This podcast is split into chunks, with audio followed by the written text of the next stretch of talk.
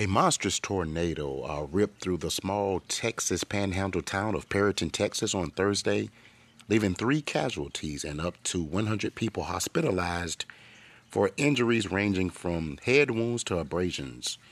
Uh, this is what an Ochiltree General Hospital interim CEO told CNN.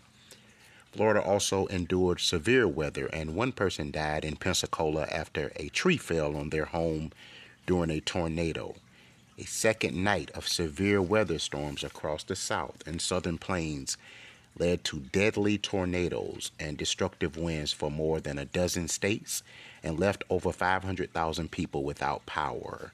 Of course, Perryton, Texas was one of the hardest hit towns where the storm trackers said the tornado was on the ground for several minutes and did significant damage to a neighborhood around an industrial site where pieces of metal can be seen wrapped around utility poles and trees stripped of leaves.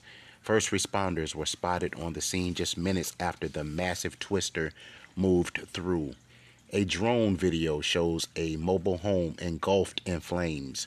Witnesses reported storm victims being pulled from the piles of rubble and storm chasers requesting ambulances it looked like a bomb had gone off. This is what a Perryton resident told Fox Weather. There's severe devastation. The National Weather Service office in Amarillo, Texas will be tasked with surveying the damage and determining a rating of the tornado on the enhanced Fujita scale. At least one tornado also struck east of Toledo, Ohio on Thursday.